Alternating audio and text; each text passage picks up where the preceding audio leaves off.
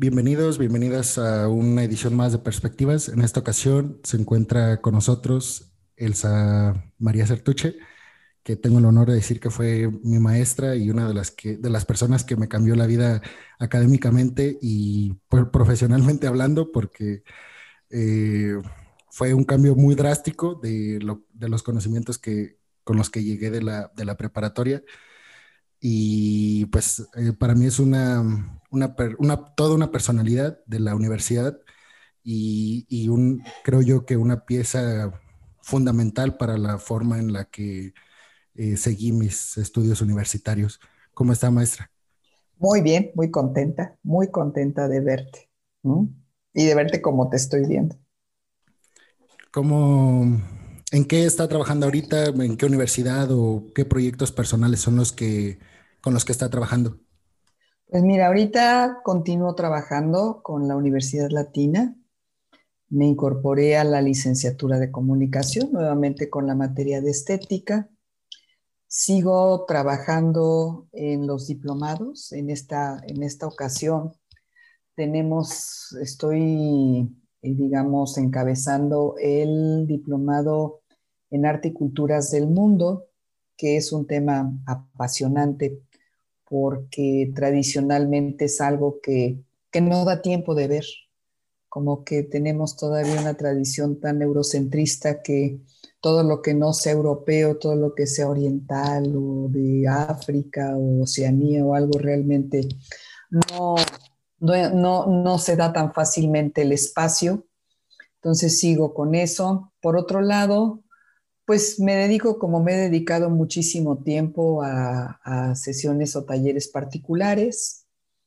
Y bueno, con esto del COVID, bueno, se ha, se ha todavía ampliado más este, este rubro porque, pues sí, ya la, el distanciamiento social y demás, pues fortalece el, tener alguna actividad ya en línea, aunque pues realmente es una forma de aprendizaje también muy importante para, para mí, porque no es, no es lo mismo tener una interacción eh, personal, directa, en vivo y a todo color, a tenerlo a través de, aparatos, de computadoras, de, de, estar dependiendo de que si hay el internet o no hay, que si la señal está buena o no, que si la de los los alumnos o los estudiantes o los participantes, como le quieras llamar, pues tengan también las mismas condiciones, en fin, o sea, la, dinámica es, es, diferente, pero, pero considero que, bueno,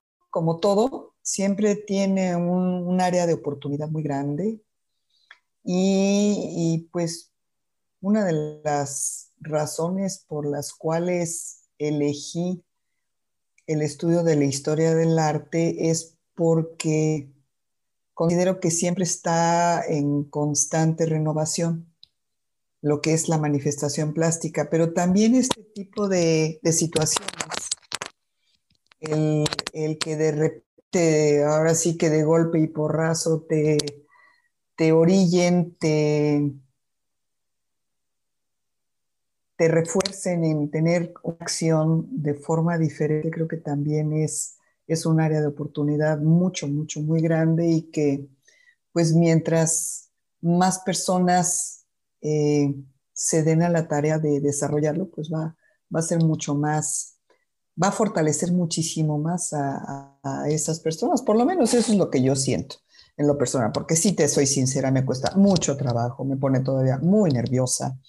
Este, el no saber si esto va a depender de la computadora o de que yo estoy realizando las operaciones específicas o si es el internet o si es la red o, o sea, pero bueno, también te, te abre perspectivas distintas, entonces pues, es, es, algo, es algo muy interesante, mucho, mucho, muy interesante. En este sentido, ¿cree, ¿cree usted que se pierde mucho en, pues tanto en la, parte del profesor, del docente y, y del alumno, esta pues este sentido hasta de responsabilidad por estar atento a lo que el profesor está diciendo. Finalmente, si, bueno, creo yo que si en el aula es eh, difícil para alguien, o sea, para uno como alumno poner atención y para ustedes como docentes captar nuestra atención, pues, o sea, estando en la computadora es fácil entrar a, Internet y finalmente no se tiene como el mismo control a lo mejor de los alumnos que se tendría en el aula. ¿Cree, ¿cree usted que sí cambia mucho en, cuestiones pedagógicas y cuestiones de aprendizaje? O sea, se pierde mucho el, se pierde mucho valor del aprendizaje con, con los alumnos.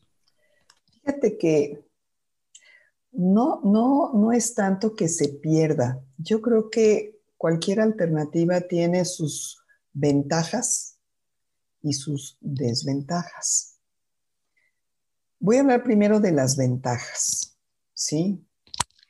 Si de repente tú estás eh, ejerciendo una clase y expones los puntos, los temas, tópicos, actividades, etcétera, etcétera. Y ves que, por ejemplo, el alumno fulano de tal no se pudo conectar. Cuando lo estás haciendo a través de estos medios, tiene la oportunidad de bajar la grabación de la clase. Entonces, cualquier cosa que se haya perdido se puede recuperar. Entonces, eso yo creo que sí es una gran ventaja.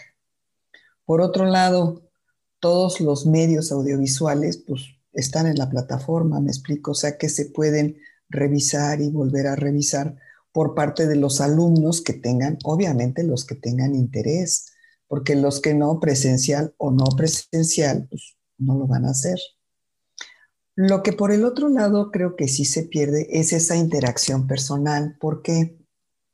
Porque cuando tú estás en el aula, no solamente estás viendo las, las caras de los estudiantes, sino también todo ese lenguaje corporal completo. ¿Sí? Y en el caso de, de, estos medios, tú puedes estar viendo a lo mejor al chico o a la chica, pero a lo mejor eh, no tiene suficiente fuerza el internet y entonces te dejan la fotografía y cosas por el estilo. Entonces hay muchos elementos, muchos, muchos elementos que sí se alcanzan a, diluir. Y, y, yo, no sé, mi idea siempre ha sido que el proceso de enseñanza-aprendizaje, como es, un, es una actividad mucho más humana que otras, sí tiene que ver esa interacción directa, corporal, espacial, dentro de lo que es el aula. Desde el momento que llegan, que se ubican en determinado este, lugar, eh, tú te das cuenta de la personalidad de muchos de ellos por el hecho sencillamente de sentarse al frente o de sentarse atrás o de ver con quién están, digamos, socializando en fin, o sea, es, otro tipo de información, pero que sí redunda definitivamente en el proceso de enseñanza-aprendizaje, porque pues somos, somos seres sociales eminentemente. Y no quiere decir que con esta tecnología eso se pierda, cambia, desde luego que cambia y va a ir asumiendo otros principios o estableciendo otros, otras formas pero sí, definitivamente la interacción directa, pues yo la privilegio mucho, muchísimo. Independientemente que implique el trasladarte, el tiempo, el, o sea, otros elementos que también tienen, te digo, sus ventajas y sus desventajas. Una de ellas, por ejemplo, es que eh, yo no sé por qué tenían las, tengo la suerte de que me dan siempre o muy frecuentemente las clases de las 7 de la mañana y te quiero decir que para mí levantarme a las 5 y media verdaderamente es una tortura. Pero esa tortura en el momento que yo voy llegando a la universidad, específicamente a la Universidad Latina, y me toca el estar escuchando los pájaros que están ahorita, en ese momento específicamente, como despertando, moviéndose de árbol en árbol, el estar oliendo, el estar sintiendo determinados aromas, la frescura o el frío o el fresco, ya, ya como que te, no sé, te revive. Entonces, toda esa tortura de la levantada como que se va este, diluyendo en el momento que tú vas entrando al espacio, porque obviamente ten en cuenta que a mí lo que es la historia del arte es lo que me, lo que me trastorna. Y yo creo que es un poco el, el, ir desarrollando toda esa sensibilidad que en, estos, en esta tecnología pues también se, se diluye muchísimo. Entonces, pues sí, estás tú interactuando delante de una pantalla. La pantalla puede tener todos los adelantos que tú quieras, pero estás en el mismo espacio, eh, viendo las mismas cosas y, no sé, es, es, diferente. Pero te digo, todo tiene sus pros y sus contras. Y ahora, maestra, ¿por qué, por qué eligió ser eh, docente? ¿O fue algo que se dio eh, pues espontáneo? O sea, cuando se dio cuenta ya lo era, o, es de verdad. No, te voy, a, te voy a platicar una historia que, qué bueno que me la preguntas porque creo que sí le he contado, pero no, no mucho. Yo nací en la Ciudad de México, ¿sí? Eh, y dentro de mi familia conté con la maravilla de tener una abuela muy especial, mucho, muy especial. Esta abuela la veía además con muchísima frecuencia, era mi abuela materna y yo no sé por qué en, México es como mucho más cercana la mayor parte de las veces eh, la influencia de la familia materna a la de la familia paterna. En este caso, bueno, pues así fue. Y era una, era una señora que yo veía pues varios días a la semana, o sea que la convivencia con ella era muy frecuente. Resulta que esta señora vivió, bueno, nace a finales del siglo XIX, le toca vivir la Revolución Mexicana, ella era tapatía de la zona de Zapopan, pero estudió la normal. En una época donde la mayor parte de las personas, de las mujeres sobre todo, ahorita que estaba viendo la entrevista con la otra maestra, pues no, se, no, se, no se usaba tanto el que una mujer tuviera una formación profesional, independientemente que si cantaba ópera o qué sé yo. Y pues yo me acuerdo que las pláticas que ella tenía conmigo eran fascinantes en el sentido de que le toca, por ejemplo, ser punta de lanza en todo lo que fue la educación pública, ¿sí? Cuando se iniciaron las escuelas, este, pues, las escuelas públicas, porque antes no existían, el manejar filosofías pues, de muchísima vanguardia y sobre todo, más que, más que filosofías, el que me pudiera hacer ver la, emoción que ella captaba en los estudiantes de muy bajos recursos, de muy bajos recursos en cuanto a aprendizajes sencillos. Entonces yo creo que una de las cosas que desde muy pequeña, muy pequeña quise ser, es ser docente. ¿sí? Entonces, podría decirte que eso ya forma parte como de, no sé, una herencia, una herencia familiar fuerte.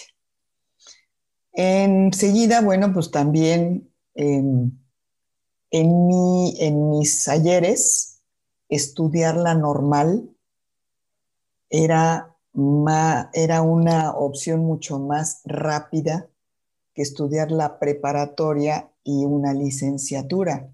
Y yo me quería casar joven. En aquel entonces... Eh, en aquel entonces, fíjate. De secundaria se, se, pasaba eh, a normal. A la normal. Directo. No estaba la preparatoria. No.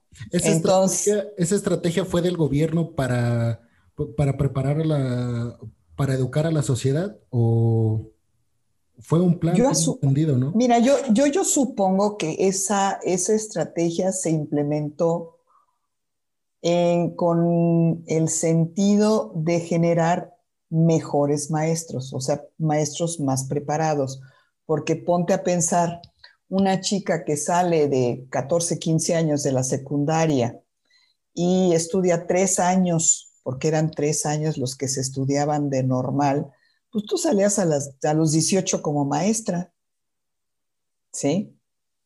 Y más adelante, o sea, años después, cuando cambia el programa y tienes que estudiar la preparatoria y luego tienes que estudiar la normal, pues evidentemente sales no solamente de una edad mayor, sino con mayor supuesta experiencia, etcétera, etcétera.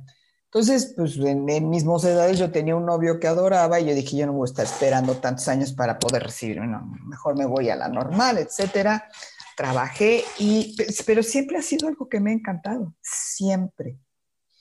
De tal manera que termino yo mi, mi carrera, tenía, eh, una de las condiciones para que yo pudiera casarme era recibirme. Me tocó también la suerte de recibirme eh, por, por memoria, sí, memorias de trabajo. O sea que fue de lo más, de lo más sencillo, me casé y me alejé un poco del, del, quehacer académico, en lo que pues formaba mi familia, nacían mis hijos, etcétera.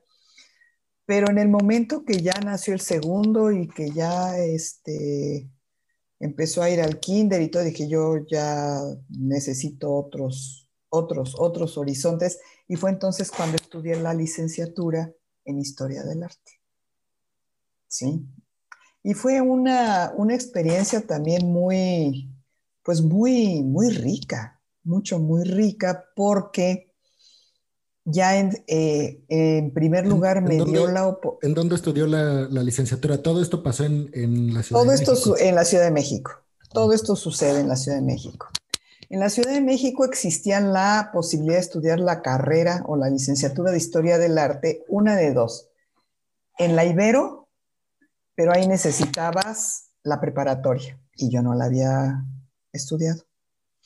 Y había otra institución que se llamaba Instituto, Instituto de Cultura Superior, que ese te aceptaba con la normal y era una, era una institución que habían fundado refugiados españoles con una, con una academia, una filosofía, un sentido extraordinario. Entonces, bueno, fue donde estudié, me quedaba muy cerca de la casa, además, etcétera. Te puedo decir, por ejemplo, que una de las razones por las cuales cuando puse, cuando abrí Aspasia, me, pudieron confiar la Casa LAM, o sea, el poder ser representante de Casa LAM, es porque puedo decirte que el Instituto de Cultura Superior fue el antecedente de la Casa LAM, o sea que más o menos es en ese, en ese sentido la, forma de, de enseñanza y de actividades vinculadas sobre todo con lo que es el arte. Y bueno, fue cuando terminé. La terminé además muy rápido porque podía, podía ir adelante. Dime. ¿Cuántos, ¿Cuántos años eran de, la licenciatura? Cuatro, ok. Cuatro, cuatro. Pero como de pronto algunos maestros tenían la oportunidad de ofrecer veranos, pues a mí me daba igual estudiar el verano que el otoño, que el invierno, que la primavera, que lo que fuera porque pues de todas maneras me, me, interesaba y además tuve la fortuna de contar con unos excelentes maestros. Uno de ellos, por ejemplo, en todo lo que era vinculado con el mundo prehispánico fue Felipe Solís, que en paz descanse, que llegó a ser el director del Museo Nacional de Antropología. ¿sí? Em, en fin, o sea, vaya, realmente tuve unos, unos maestros excelentes. ¿Cuál, cree usted que, que sea el, el, el, objetivo del quehacer eh, docente? ¿O cuál sería el objetivo de, de, un profesor? ¿O cuál tendría que ser? Bueno, mira, voy a hablar a nivel personal, obviamente, porque cuando tú estás estudiando lo que es la normal, te enseñan muchísima didáctica, metodologías y demás. Y vaya, no, no las quiero denostar ni muchísimo menos, pero una de las Pues una de las formas como yo veo al maestro es, y tiene que ver, fíjate, con el lenguaje. Un maestro es el que se dedica al magisterio. Y el magíster es el que se dedica a lo importante. ¿Sí? Y, pienso yo que el maestro no, no solamente tiene la obligación de, enseñar alguna materia, alguna disciplina, fomentar alguna habilidad, no, no, no, sino de, de verdad de, de, conocer a la persona con la que está interactuando y, ver la manera dentro, obviamente dentro de sus posibilidades, de, de ver cuáles son en su interior de ese, ese alumno, ese estudiante, todo ese bagaje, toda esa riqueza que tiene para que la puedas sacar.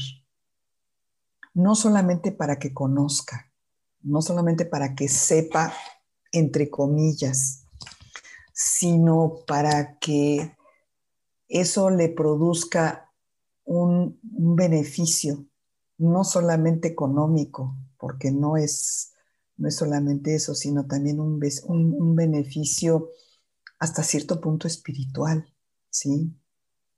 Una satisfacción, un orgullo. Entonces yo creo que esa es la, esa es la función que, que tiene un maestro desde mi punto de vista. El saber...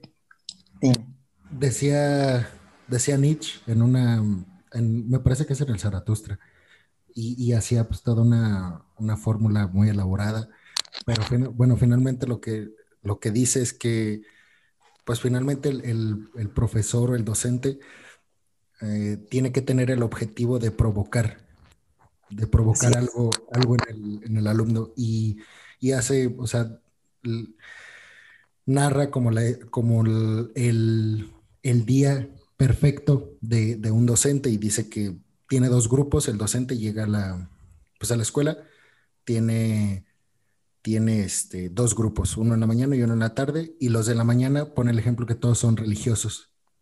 Todo, todos mm. son pues muy apegados a la religión y dice, el, el papel ahí del, del, profesor pues tiene que ser eh, decirles, eh, tratar de convencerlos o guiarlos hacia el ateísmo o a una religión totalmente contraria a la que pues a la que ellos veneran. Y dice, y termina su clase, trató de, de hacer un cambio en los alumnos que son totalmente religiosos y se va al grupo de la tarde y resulta que todos los alumnos son ateos en su de la tarde.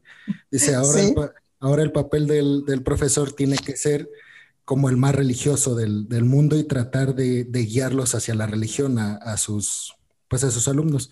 Entonces, yo, yo, yo creo que eh, pues, o sea, no, no, tengo experiencia como, como docente, claro está, pero eh, pues con, la, con los profesores y, las maestras que, he tenido a lo largo de, mi, pues de mi vida universitaria, de mi vida académica, yo pienso que los que te marcan son precisamente los que te provocaron algo que, que, no, que no sabías, que no entendías. No solamente tiene que ver con, pues con, con con recordar algún acontecimiento, alguna fecha o pasar algún examen, sino más bien, yo recuerdo mucho y, no sé si, si usted recuerde, y, quiero poner el ejemplo porque creo que más que los regaños que me dio en las clases, más que los exámenes que estaban complicadísimos, más que todo eso, eh, me quedé, se me quedó muy grabado una vez que llegó en la mañana, me parece que llegó un poquito tarde. Y no recuerdo cómo llegamos ahí, pero nos empezó a platicar por qué llegó tarde. Creo que se quedó atorada en el tráfico. La verdad, eso no me acuerdo, pero mm, nos dijo que, eh, o sea, nos estaba hablando sobre la importancia de, de su profesión de ser, de ser docente. Y no, me acuerdo que nos dijo, posiblemente lo que yo gano aquí en la universidad me lo puedo ganar limpiando vidrios o barriendo las calles.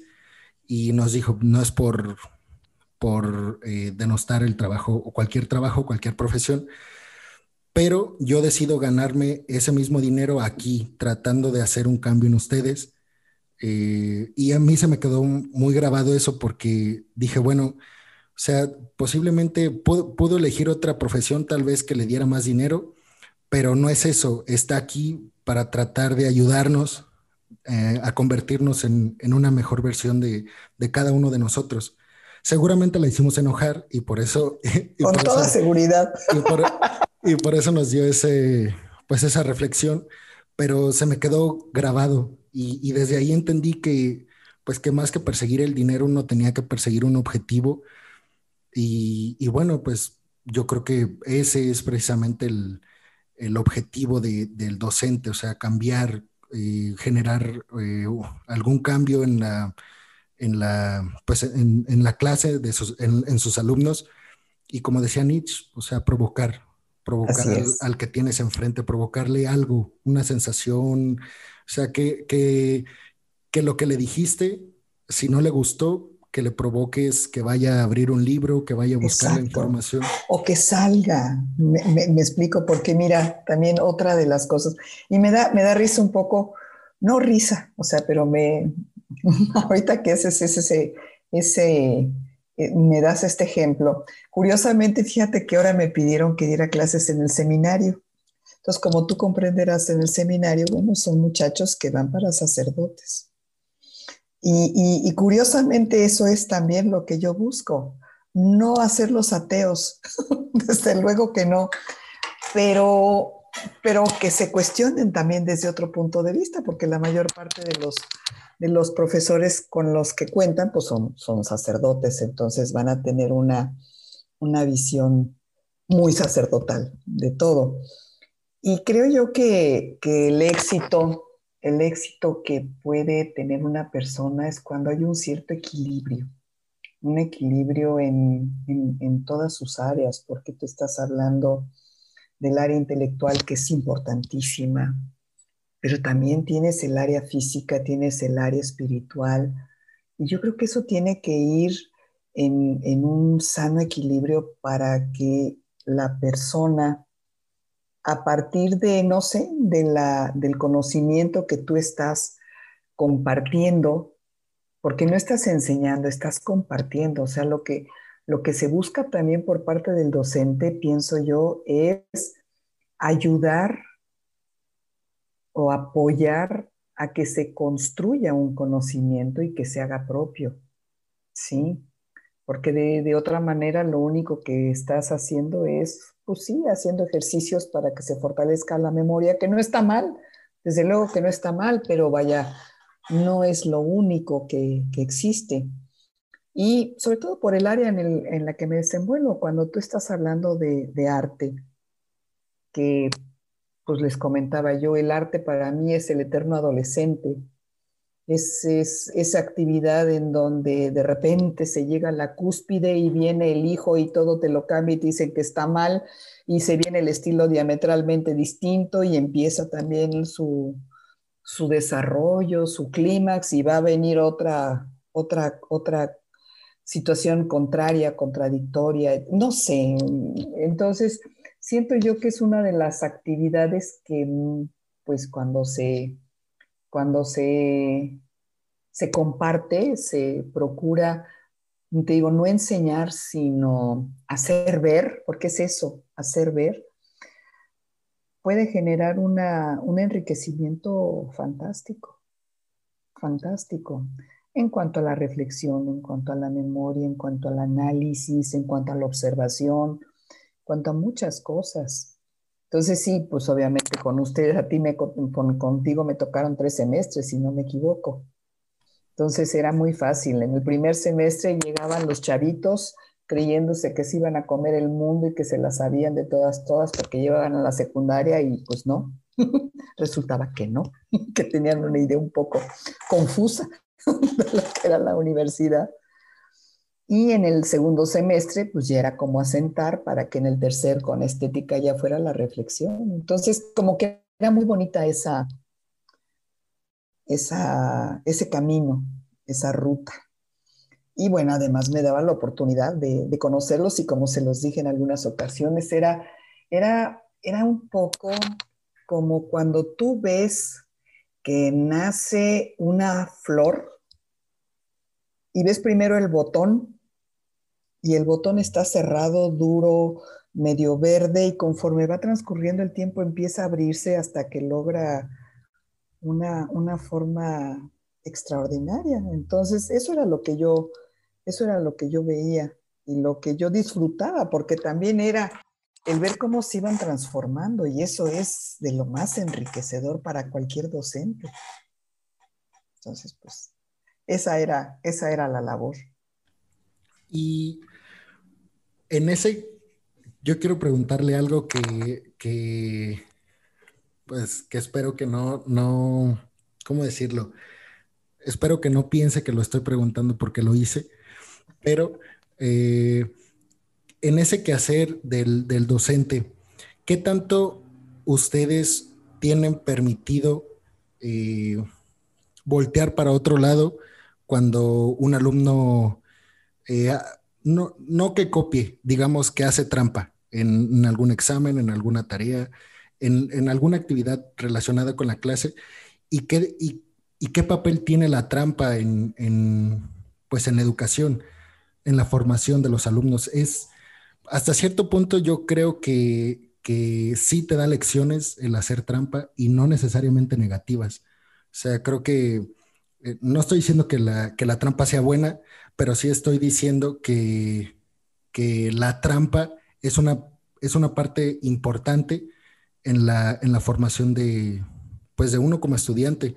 ¿Qué, opina usted de, pues de la, eh, le digo, o sea, puede ser desde copiar las respuestas del examen hasta, no sé, eh, llenar un texto y en la mitad poner un, copy-paste de, internet. ¿Qué, papel juega la, trampa? Yo pienso que aquí hay dos, dos puntos. Uno, que yo creo que es el importante, es la honestidad. ¿Ok? Ahora, cuando tú estás hablando de honestidad, existen como que ciertos acuerdos establecidos en donde una persona va a ser honesta si cumple con el canon al que se comprometió cumplir. No sé si, si me explico. Mm, yo no, yo pienso que uno de los problemas que puede generar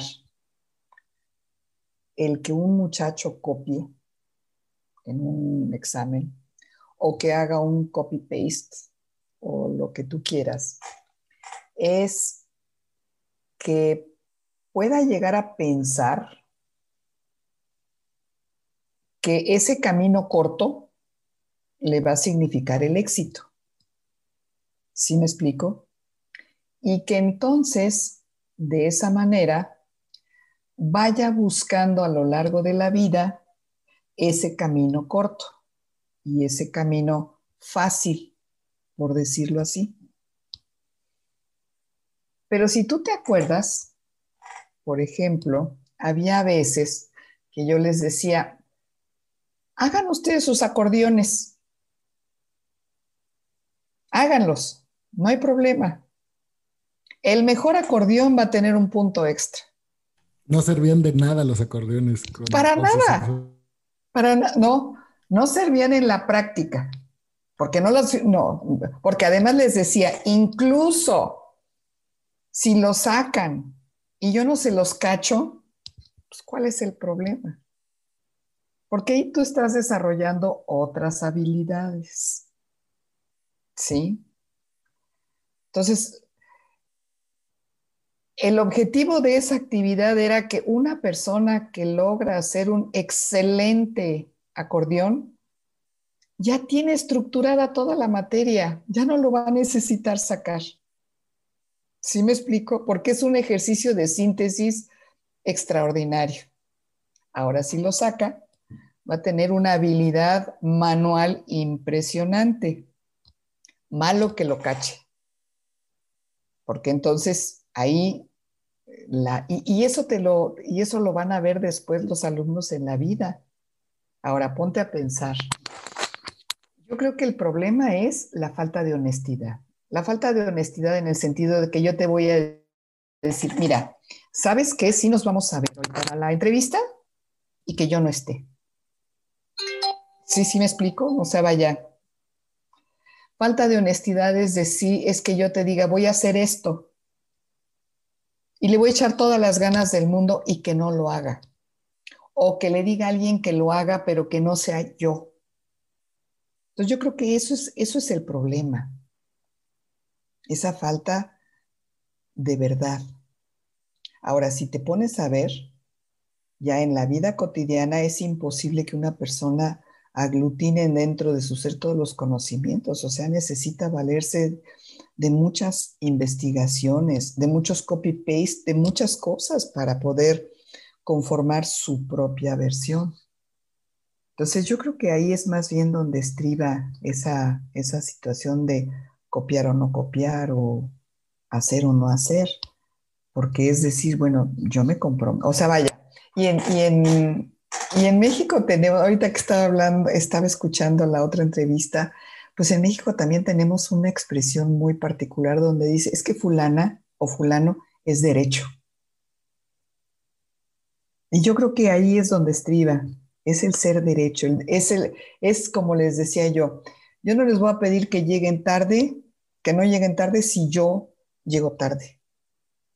Yo no les voy a pedir que no coman si yo como, porque ahí yo estoy dejando de ser honesta. ¿Sí? O no les voy a preguntar algo que yo no sepa. Porque entonces, ¿cuál es el caso? Y cuando no sé, pues tengo la obligación de decirles que no lo sé. No, no, sé si me explico, porque también eso, eso es lo que te hace ser confiable y yo creo que esa es una de las cosas más valiosas que puede tener cualquier persona, el, el ser confiable. En este sentido, maestra, eh, haciendo como una, como una reflexión sobre ahora los alumnos, eh, yo recién salí de la universidad y no sé si antes también predominaba esa, pues esas voces o esa ideología afuera de la universidad pero yo nunca la había escuchado hasta que, hasta que salí a, buscar trabajo y, me topé con la, con la idea de que lo aprendido en la licenciatura, o sea, no, te servía para nada en, cuestiones, pues, digamos, prácticas. O sea, que memorizarte una fecha, pasar un examen, eh, no te sirven para nada en un trabajo en el que armas campañas publicitarias, digamos. Claro. Pero después de ahí viene el hecho de que te dicen, o sea, estudié cuatro años y medio y no solamente no me sirven eh, algunas clases que tomé para el trabajo que estoy desarrollando, sino que ni siquiera nada de la carrera me está, me está funcionando. Y, y yo escuchaba, o sea, pude haber tomado cinco cursos de mil pesos en, alguna plataforma en Internet y hubiera tenido los conocimientos que tengo ahorita y hubiera tenido las herramientas que necesitaba para este trabajo que estoy desempeñando en este momento. ¿Qué tan peligroso es eh, pensar que la escuela pues no, no te sirve para nada eh, para que te vaya bien en la vida? O, o, sea, entiendo que pues, o sea, es, es dependiendo pues, de, de cada persona se entiendo eso, pero en general la idea yo creo que se está haciendo cada vez más fuerte. El hecho de decir, gasté mucho en mi universidad y no me está sirviendo nada, pude invertir eh, eso en algunos cursos mucho más barato y, al final estaría en el mismo lugar tal vez. ¿Qué tan peligroso sería esta o es esta pues esta ideología que, creo yo está predominando, o no sé si, si usted no, lo percibe así. Bueno, no sé si alcanzó a, escuchar esa parte de la entrevista con Sonia Zanauja en, en, el que decía que el discurso es un síntoma de lo que está pasando en la sociedad. Entonces, a lo, a lo, mejor en, en, cuestiones prácticas, pues sí, uno, uno estudia, eh, pues si, si, tu, si, pues si, si, tu objetivo va encaminado a estudiar y a, hacer, a tener una profesión de alguna de las carreras pero, y bueno, si quieres ser eh, albañil o si quieres ser técnico de, de, de, de, lo que sea, pues obviamente a lo mejor no necesitas cursar ninguna carrera. Esa parte sí creo que eh, está como que clara, pero yo me refiero más bien al discurso que, que existe en, en, la sociedad de que la escuela no sirve. ¿Cree usted que como síntoma y, y como con lo que decía Sonia, ¿Cree usted que, eh, este síntoma en algún momento llegue a, repercutir en que la escuela desaparezca como la conocemos actualmente? No me refiero tal vez a unos cinco años, obviamente, pero o sea que, no, y no sé cómo lo ve usted con la afluencia a lo mejor de los estudiantes, no sé si, si disminuye con los años o, no tiene eh, como una, no tiene como un parámetro fijo y, a veces entran más, el en el año siguiente entran menos, luego muchos más. O sea, no sé si eso se percibe o lo percibe usted como docente, de que los alumnos cada vez están, eh, cada vez hay, hay, menos afluencia de alumnos en, en, la, pues, en todo lo que tiene que ver con la vida académica. Eh, diciendo, ok, ya está repercutiendo el discurso. Pues mira, no, yo no estaría tan, tan de acuerdo con esta, con esta propuesta. Creo que aquí, tendríamos que, analizar varios factores. Eh, lo que sería la enseñanza como tal va a tener que adaptarse a las circunstancias. ¿Sí? pero no puede, no puede desaparecer. Forma parte de la, de la naturaleza humana. Quizá como la estamos viendo ahora, como la estamos viviendo, pues sí va a tener que cambiar, desde luego, porque si de entrada estás viviendo ahorita una, una etapa directamente con el COVID, en donde los empleos están bajando, los ingresos están bajando, etcétera, etcétera, pues definitivamente va a haber una merma importante en el grupo de estudiantes que puedan acceder a una universidad. Eso desde luego. El, factor de la enseñanza pública, pues desafortunadamente tampoco va a estar muy, muy bien, digamos, asentado, porque pues ahorita estás escuchando perfectamente que ya los maestros de la Universidad de San Nicolás pues están cobrando ya destiempo y cosas por el estilo y también hay huelgas y cosas por, o sea, yo pienso que la educación sirve la educación universitaria sirve. Lo que no sirve, definitivamente, es que se obligue al estudiante a acudir a una universidad a estudiar algo que no le interesa. Eso es lo que no sirve. Lo que no sirve es que se piense que en México la gente va a salir adelante solamente si tiene una licenciatura, porque no es cierto. Punto, no es cierto. Y obviamente yo estoy a favor del estudio de las humanidades, pero eso no es para todo el mundo. Ni, ni le va, conozco personas que les da una satisfacción enorme el poder desarrollar la instalación de cualquier aparato de una manera no adecuada, sino lo mejor posible. Y va a estar feliz de estarlo haciendo.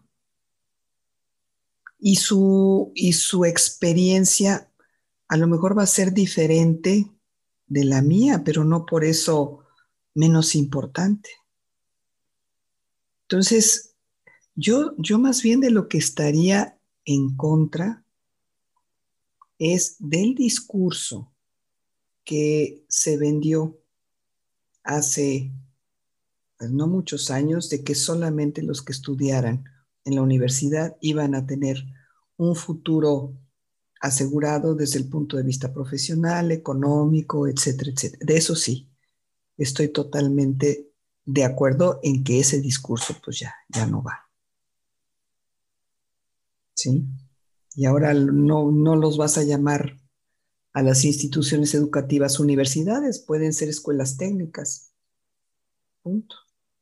Ahora, la ventaja que tienen las humanidades es que se vinculan mucho más directamente con el quehacer del ser humano, no solamente con la tecnología. Y creo que eso ofrece un enriquecimiento mayor pero no necesariamente tiene que ser con historia del arte o con filosofía. Puede ser con el manejo del lenguaje, puede ser con lecturas. No, no, no sé si, si me explico, con, no sé, seminarios en donde tú puedes, no sé, analizar o compartir una novela. No, lo sé porque sí eh, es importante que las personas trabajen, sean, estén satisfechos con lo que realizan, pero que también profundicen un poquito más allá del beneficio material que le implica directamente el ejercicio de cualquier, de cualquier este, profesión.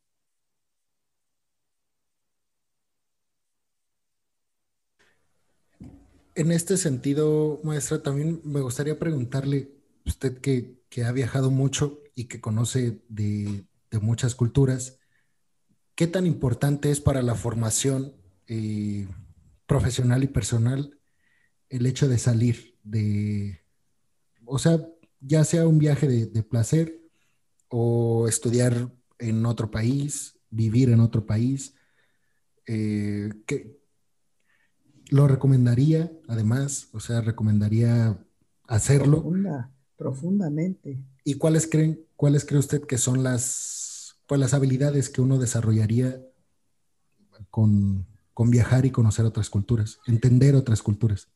Mira, de entrada, para mí me parece importantísimo que las personas viajen, importantísimo no por el hecho de viajar, no por el hecho de decir, oye, es que fui a París, no, sino por el hecho de que cuando tú sales de tu país, sales como de el área cómoda, de lo conocido, y de repente empiezas a interactuar en un ámbito que puede llegar a ser conflictivo. Y te lo decía la maestra, las culturas, el cómo, el cómo una familia dispone de los espacios de su casa.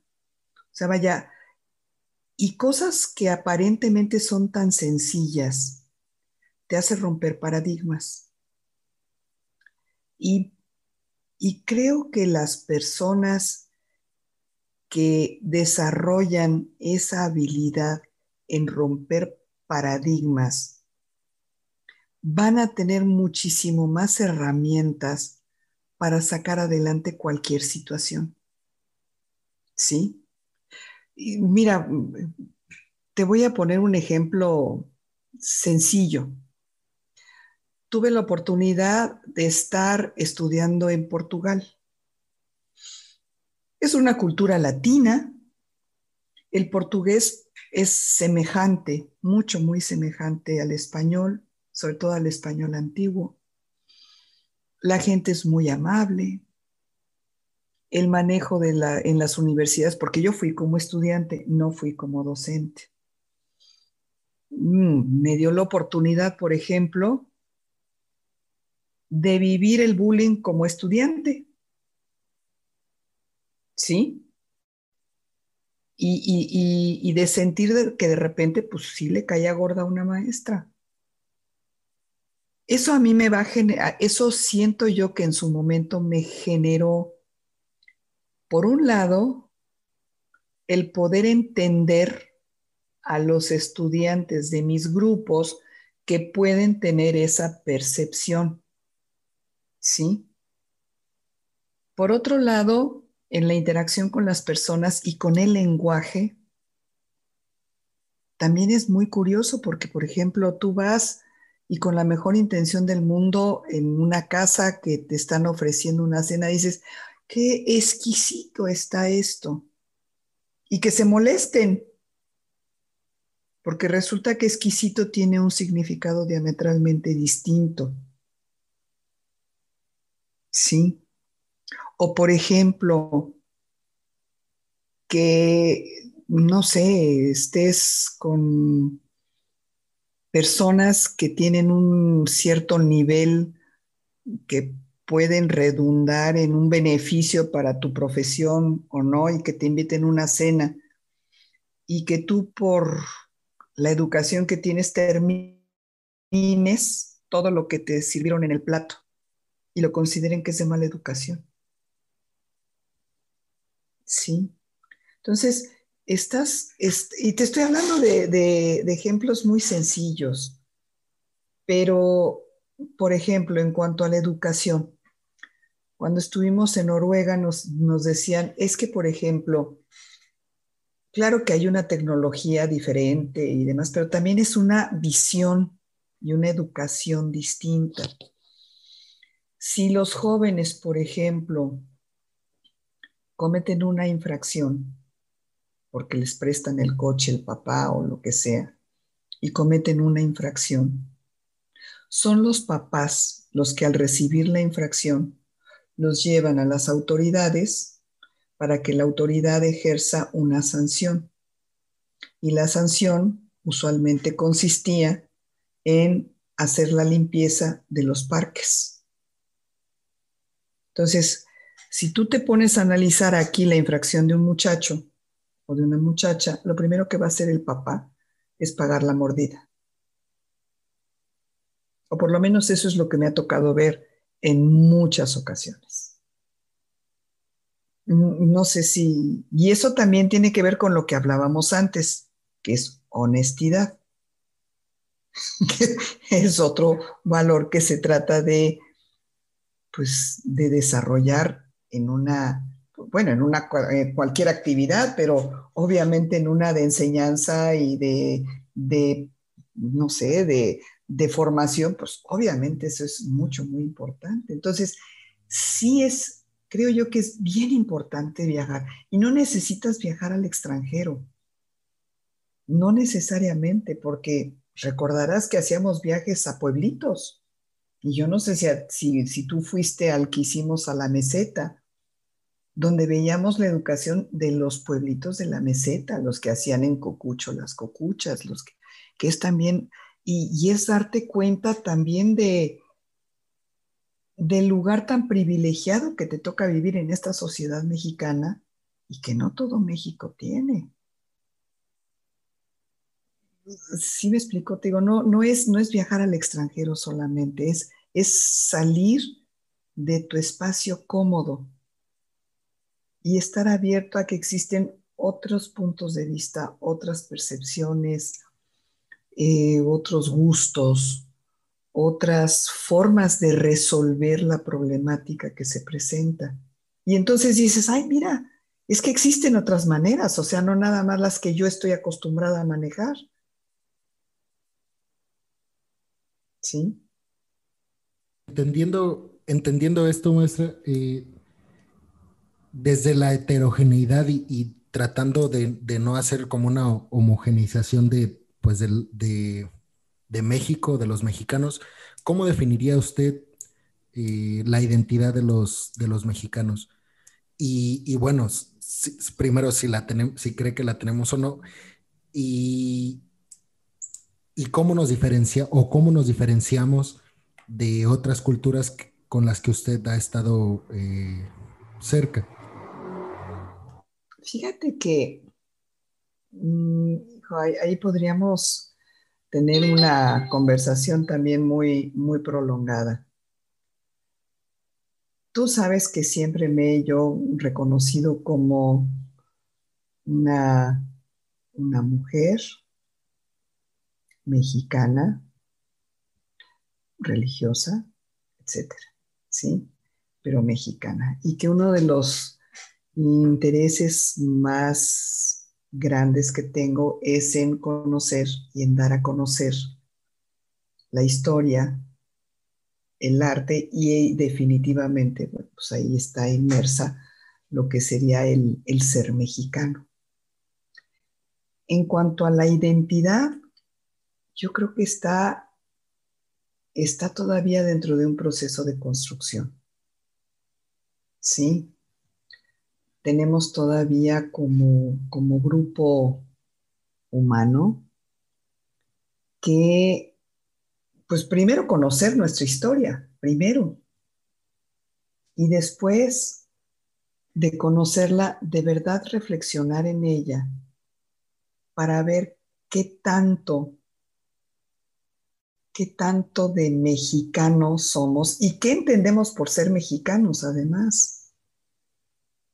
Porque es muy común el que encuentres la, la búsqueda de esa identidad denostando lo europeo o denostando lo local, me refiero de entendiendo lo local como la, la parte indígena sin asumir cabalmente que somos mestizos y que el ser mestizo te puede dar una, una riqueza impresionante si la sabes asumir. Entonces, mira, hay, hay, muchos textos. Eso creo yo que es algo que está todavía en construcción. Te puedo decir que en el mundo latinoamericano, si tú vas al Perú, si tú vas Argentina, no, Argentina puede que no, por lo, que, por lo mismo que estaba diciendo la maestra, es, no es tan latino, no es tan latinoamericana, pero si tú vas, por ejemplo, a Ecuador, Bolivia, etcétera, tú vas a ver cómo los habitantes van a concebir a México como el hermano mayor de Latinoamérica. ¿Sí? Tenemos unos, unos aspectos geniales dentro de nuestra cultura. Tenemos una cultura riquísima. Desafortunadamente, no hemos todavía aprendido a aceptar la riqueza que tenemos porque a veces es conveniente para un sistema, a veces para otro país, a veces, no sé, hay, muchos, hay muchos factores que están incidiendo en esta, en esta situación. Te podría hablar de lo que yo desearía. Yo lo que desearía es que la mayor parte de los mexicanos tuvieran conciencia de su historia, pero una conciencia realista, no, no manipulada, y que fuéramos capaces de admirar todas aquellas acciones que llevaron a cabo no solamente una persona, sino un grupo de personas para lograr un objetivo particular de beneficio para el país. Que, que existe, pero que te centraras en esas partes positivas, no en las partes negativas, porque esas pues hay en, cualquier, en cualquier lugar. Entonces, pues sí, tenemos una identidad, tenemos características muy particulares. Antes del COVID me tocó recibir a un grupo de españoles que fueron, se regresaron de verdad maravillados con el país, porque lo que llega al extranjero no es ni la décima parte de lo que es México. de tal manera que sí tienen una, una noción muy, no sé, muy, muy corta de lo que es este país. Pero te digo, mi ideal es que, que pudiéramos sacar la casta que tenemos, porque la tenemos. Esa, esa concepción de, de los países eh, vecinos de, pues, de América Central y de América del Sur, con respecto a México, de la que, de la que usted hablaba, no tendrá que ver con que somos eh, vecinos de, del país poderoso, del, del país que, que, cultiva, del país que, que es dueño de, de, de, la moneda que se maneja en todo el mundo. No tendrá que ver con eso y no, y no tanto con nosotros como mexicanos.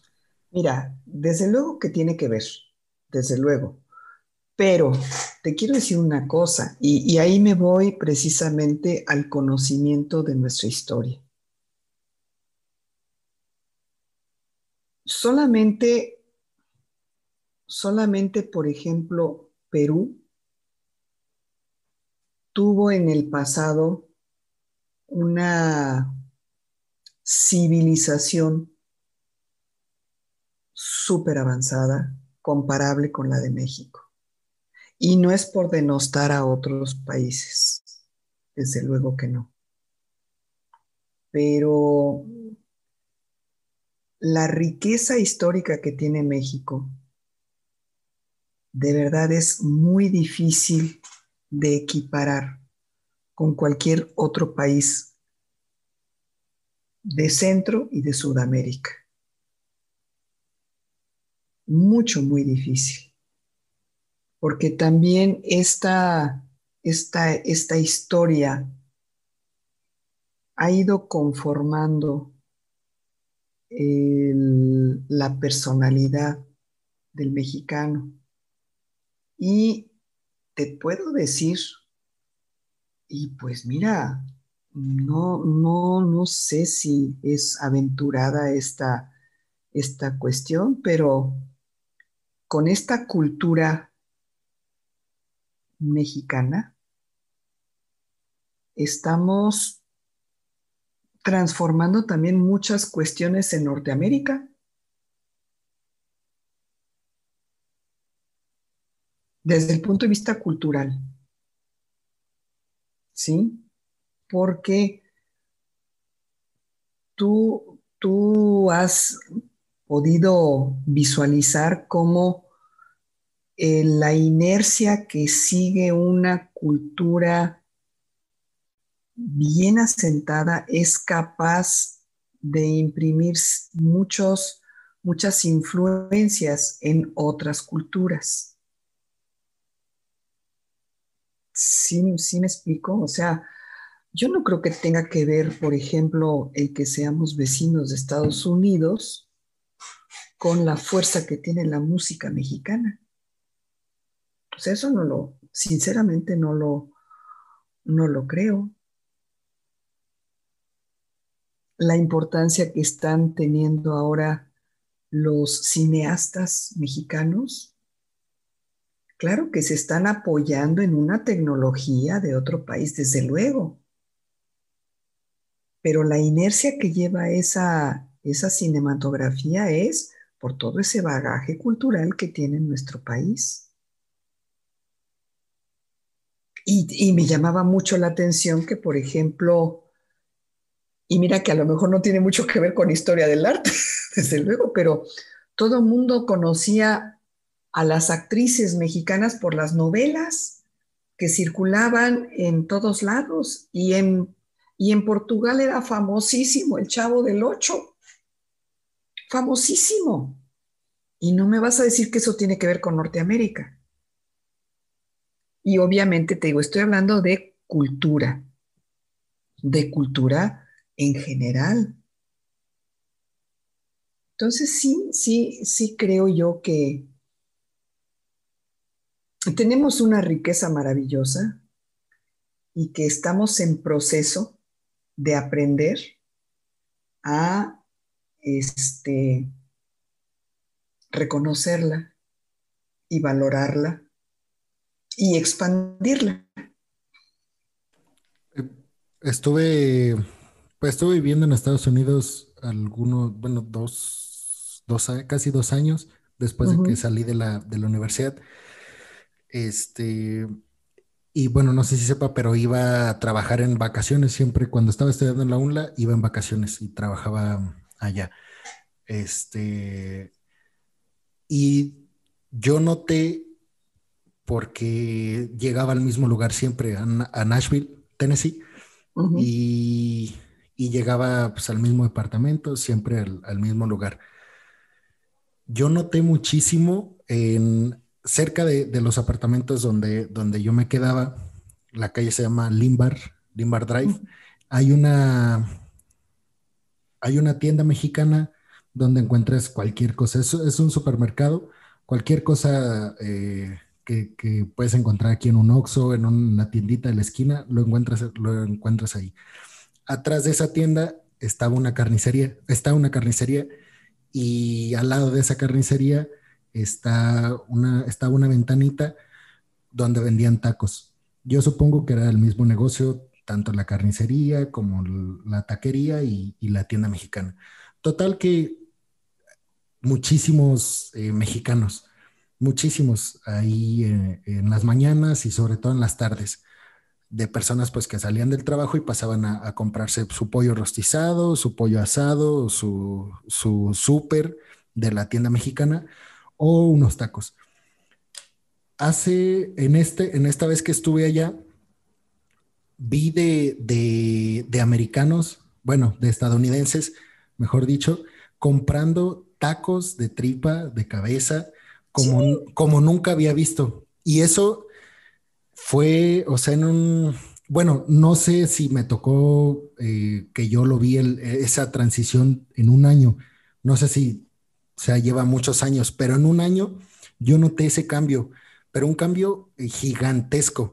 Sea, americanos que llegaban, o sea, muchísimos eh, que ni siquiera trataban de hablar inglés, o sea, trataban de pronunciar la, la, pues la palabra en, español. Eso a mí me, provocó una, una, sensación de, mucho agrado porque eh, yo pienso que el hecho de que ellos se esfuercen ahora por pronunciar el español, cuando siempre ha sido que el mexicano llega allá y uno es el que se tiene que esforzar, pues por, hablar inglés, incluso cuando estás hablando con otro mexicano que no sabes que es mexicano, y o sea, tú tienes que hablar en inglés porque estás en Estados Unidos y, sientes que pues, es, la primera lengua que tienes que, que, hablar. El hecho de que los gringos lleguen a la ventanita y, pidan eh, dos tacos de tripa con, con la pronunciación, pues. Sí, eh, gringa. gringa. Me, me, me, impactó mucho. Y yo dije, o sea, a lo mejor en, en lo que estamos viendo en los medios de comunicación de, de un discurso racista, eh, de un discurso supremacista blanco, en la práctica yo que estuve allá, la verdad que, que, va hacia el otro lado. O sea, no, no, no va hacia más odio y más rechazo a otras culturas por parte de los estadounidenses. Al contrario, yo, yo noté y me percaté de, de una aceptación y más bien de ellos tratar de adaptarse a las culturas que ya están. O sea, a empezar a comer tripa, a empezar a comer pollo asado de una carnicería donde, donde las mosquitas están pegando a, los chorizos que están colgados. Y, bueno, eso me, eso me impactó mucho y, me acordé por lo que estaba mencionando ahora, que con respecto de que también nosotros estamos influyendo mucho en ese, en ese país, que, tenemos la idea de que, de que como que de, de él sale todo, como que de Estados Unidos sale todo. Y, ahora, bueno, yo me acordé de eso, de, cómo ahora yo sentí hasta mucho orgullo porque yo, yo sentí como si estuviéramos, como si ya nos hubiéramos ganado un lugar. Esa sensación tuve en ese momento cuando escuché a los americanos, como si nos pues hubiéramos ganado el lugar que nos corresponde como mexicanos en Estados Unidos, ya que, pues, o sea, somos, bueno, en, en general el latino, pero más el mexicano por la cantidad, digamos, que hay de mexicanos allá. Sí, porque además hay una cantidad impresionante. Estaba, bueno, mi tesis es de, es de, estoy trabajando con la identidad del, del migrante mexicano en Estados Unidos y de cómo, de cómo la manifiesta o la trata de, de, reafirmar en un partido de, de la selección mexicana en, en Estados Unidos, que es un acontecimiento muy, muy importante a nivel económico para la selección mexicana de fútbol y para Estados Unidos. Y, bueno, lo que yo notaba es que, eh, bueno, primero, son, actualmente son 36 millones de, mexicanos viviendo en Estados Unidos. 36 millones. Y son 50 y, son 46 millones de latinos es decir, 10 millones nada más de, cualquier otro país de, América Central y América del Sur. Eso tiene que tener efectos. Eh, Por supuesto. Muy importantes en la cultura eh, estadounidense. Claro que sí, claro que sí, desde luego que sí. Y bueno, y ahorita estás, y estás hablando del vecino cercano.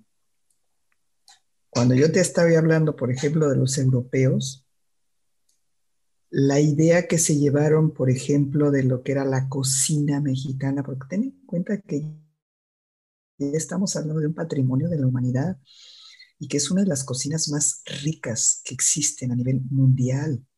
Entonces, yo pienso que eso es lo que tenemos que trabajar como mexicanos, pero en crear conciencia.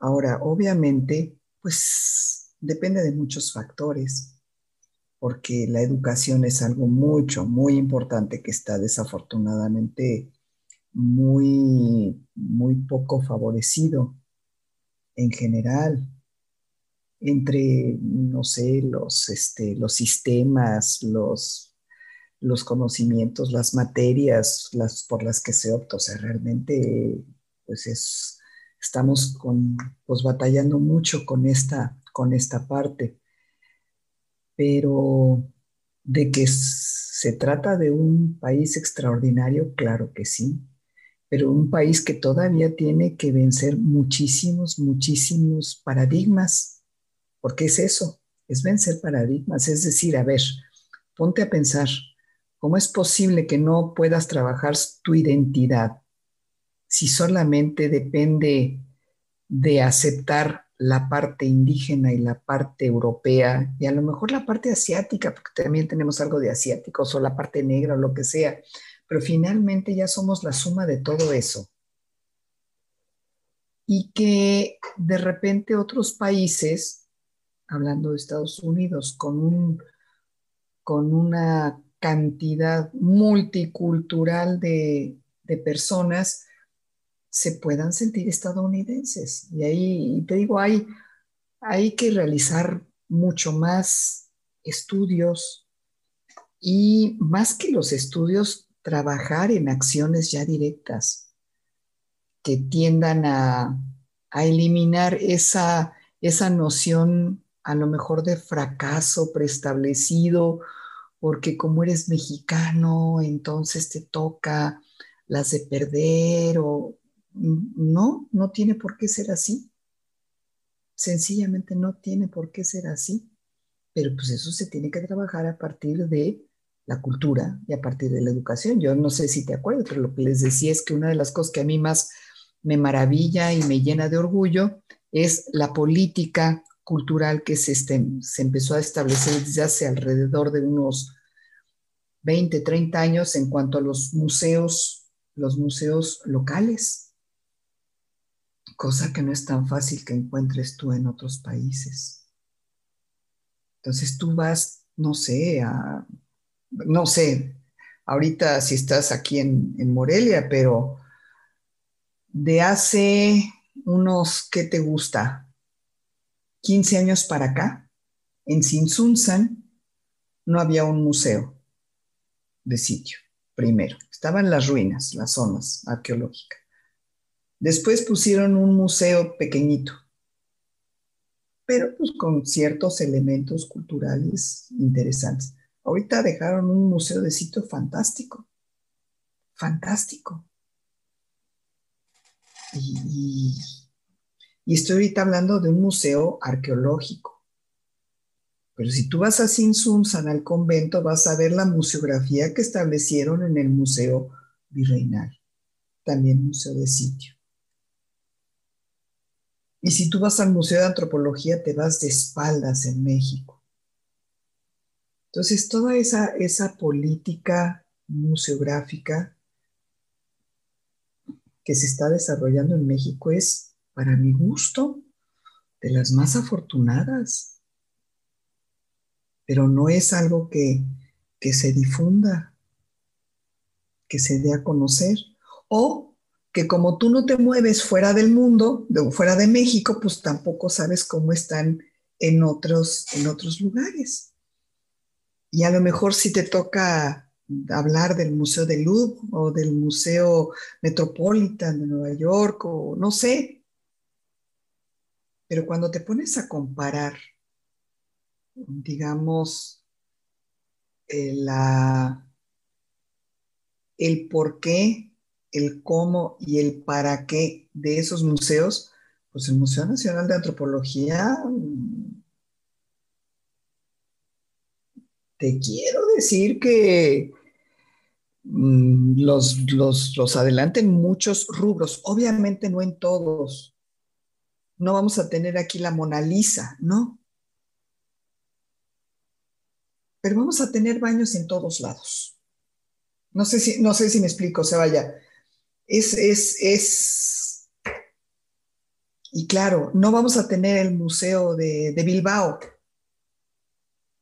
pero vamos a tener otras alternativas y vamos a tener muchos museos pequeñitos de sitio, donde ya la política centralista como que se está empezando ya a,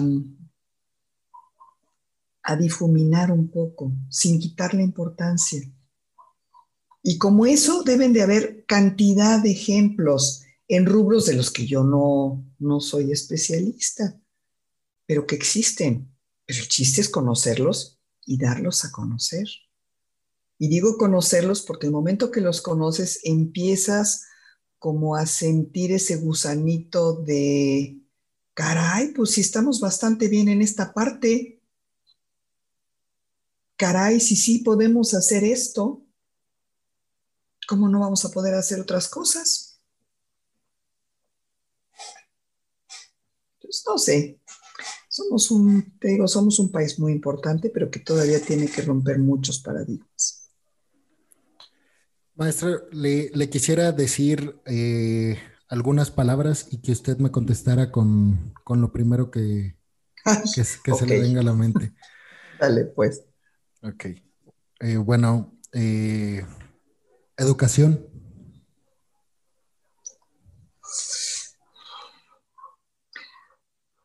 necesariamente aumentar.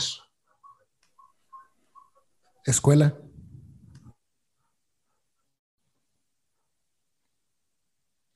Espacio común necesario. Profesor y profesora. Ser humano con necesidad de darse. Alumnos seres humanos con posibilidad de crecer. Identidad. Certeza de ser quien eres. Viajar. La mayor felicidad. México. El mejor lugar para nacer mexicanos y mexicanas? Seres fantásticos. Cultura. Todo lo que nos rodea. Arte. Lenguaje universal. Humanidad. todos nosotros. Historia. recorrido en el tiempo. Eurocentrismo. Una manera de ver el mundo. Conquista. Todos los días, pero de uno mismo. Heterogeneidad. Respeto. Estados Unidos. Vecino. Latinoamérica. Hermandad. Europa. Mm, Europa. Respeto y solicitud de respeto. Elsa María Sertuche. Yo.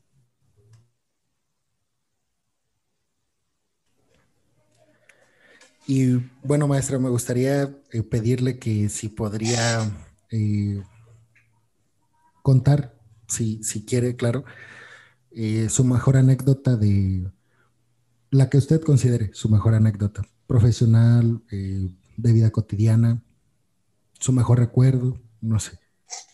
Ay, es que son muchísimos, hijo de mi alma, son muchísimos. Pero bueno, yo te puedo decir que una de las mejores cosas que me puede suceder, que no es que bendito sea Dios me ha sucedido, es encontrarme a un estudiante que haya cursado alguna materia conmigo y que lo vea en Facebook obteniendo una beca para estudiar en el extranjero y destacar en el extranjero, en el rubro que sea. Eso yo creo que es, estoy hablando ahorita obviamente a nivel profesional, pero bueno, ten, en cuenta que también soy madre y abuela, entonces el que alguien de mi familia este, logre algo pues eso me llena de, satisfacción, de gusto. Ahora, si me dicen, es que, por ejemplo, en, los chicos, es que ahora ya la entiendo, porque ya lo, ya lo viví, dices, no, pues ya, ya, ya, ya, ya puedo morir tranquila. Ya se logró. Eh, bueno, maestra, agradecerle mucho su, tiempo, este, su sabiduría. Al contrario, al contrario. Mira, yo te, agradezco que hayas pensado en mí primero, después que hayas tomado el tiempo de entrevistarme, que te tengas paciencia, porque sí es algo además muy gratificante.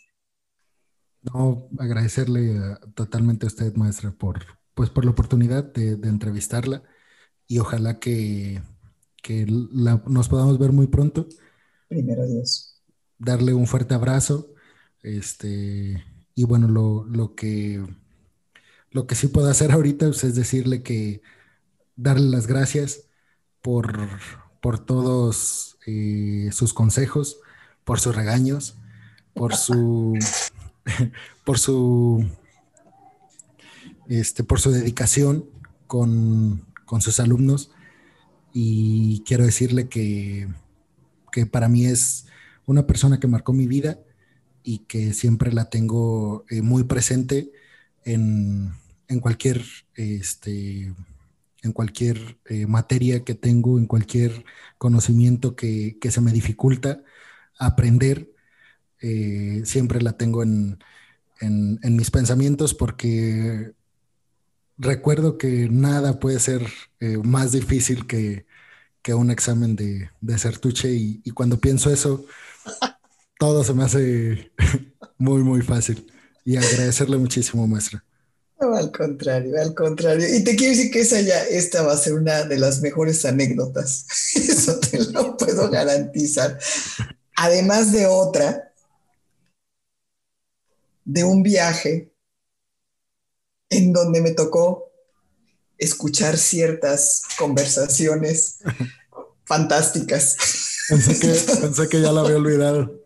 No, nunca se me va a olvidar. Pero bueno, lo agradezco. Me gusta, es lo que me hace conocer a los alumnos mejor que nada. Me, gusta pensar que, no escuchó todo. Mm, no lo sé. no, lo sé. No sé, pero bueno, fue muy, fue muy edificante. Pensé que iba a reprobar la materia, la verdad.